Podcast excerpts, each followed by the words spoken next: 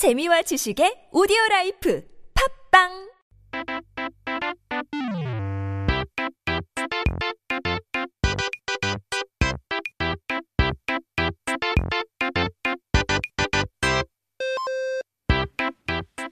We're back with our Korean dictionary, and that means 사전을 한번 펼쳐 봐야죠. What is our word of the day? Our first, 오늘의 첫 번째 단어는 바로 까탈.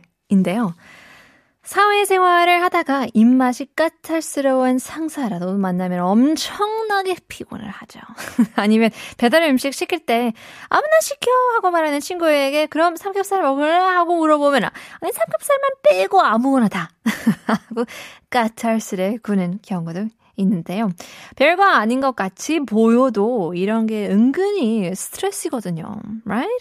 When you're working and you get to meet your senior, your boss, who's got a very 까탈스러운 입맛, taste, very picky with food, you know, life gets tiring. Or when you order delivery food and you're with your friend, you ask them, what do you want to eat? And they say everything, anything. And so you want samgyeopsal and they say anything but samgyeopsal. Such situations, you know, it's not a big deal, but when they add up, it's very stressful indeed. 그런데 우리는 입맛이 까다로운 사람을 보고 까탈스럽다라고 하잖아요. 까탈스럽다는 이제 그 뜻은 무엇에 대해 트집을 잡아 까다롭게 고는 일이라고 사전에서 말하고 있는데요. 원래는 일이 순조롭게 되지 못하도록 방해하다라는 뜻에서 변화가 된 거라고 하는데요. 이 표현은 어떻게 이런 뜻이 되었을까요? Well, anyway, we say 까탈스럽다. We describe someone who's got very picky taste. And here, 까탈스럽다, as the dictionary defines it, is an act of finding flaws in something, to be picky. But originally, it meant to interrupt something from working out smoothly. So how then did this expression change to such a meaning? 자, 까탈은 가탈, 을 세게 세게 발음을 해서 만들어진 말인데요. 그리고 가탈은 몽골어로 말의 빠른 발걸음을 뜻하는 가타라에서 왔답니다. That's interesting. So Qatar is a word transformed from Qatar, pronouncing it a little bit more strongly. And actually, this term is from Mongolia. It's the Mongolian word for Katara, meaning fast footsteps of a horse. 몽골어가 유래인 말은 처음인 것 같은데요. 여러분 다들 징기스칸 아, 아시죠? 아시아에서 징기스칸 시절 몽골에게 공격받는 공격받지 않은 나라를 찾기가 더 어려울 것 같은데 그 당시 한국이었던 고려도 마찬가지였다고 합니다. Maybe the first time that we've had a word that originated from Mongolian, but I'm pretty sure everybody knows uh, Genghis Khan.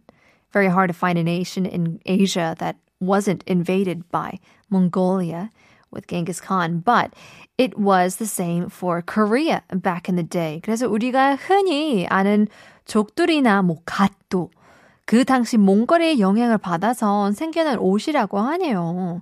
So even, you know, Korean traditional clothes commonly known to us like the jokduri and the kat, you know, the famous hats that uh, the older nobles would wear back in the day. It's also influenced by Mongolia. 신기하죠? It's very interesting. 어쨌든 anyway.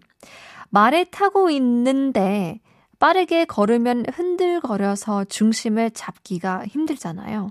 그러면 편하게 이동하지 못하고 짐이 떨어지기도 했다고 하는데 이 모습을 보고 일이 순조롭게 풀리지 못하게 방해하는 것과 비슷하다고 해서 오늘 같은 그 뜻을 가지게 되었다고 합니다. So anyway, it's hard to maintain balance on a horse when the horse is walking very fast or runs because it will sway back and forth, right? And so people who got on such horses couldn't transport things or themselves comfortably and sometimes would drop their belongings. So seeing this, people thought it's similar to a situation of being interrupted by something from working out smoothly. So to have that meaning kind of contain what we use today is how we get 까탈스럽다. 이제 가타라에서 가탈에서 까탈까지 온 몽골어. 아, 참 신기합니다. It's an interesting one for today. We'll leave you guys with another song break. Here's another quick song. It's by, I guess it's Taeyeon, right? Can't control myself.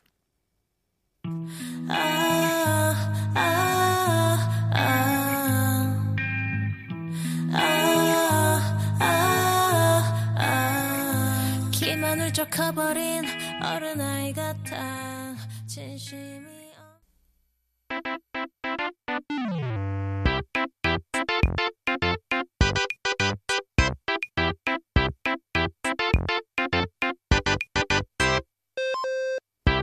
It's time for our second word of the day. 오늘의 두 번째 단어는 바로 딴죽인데요.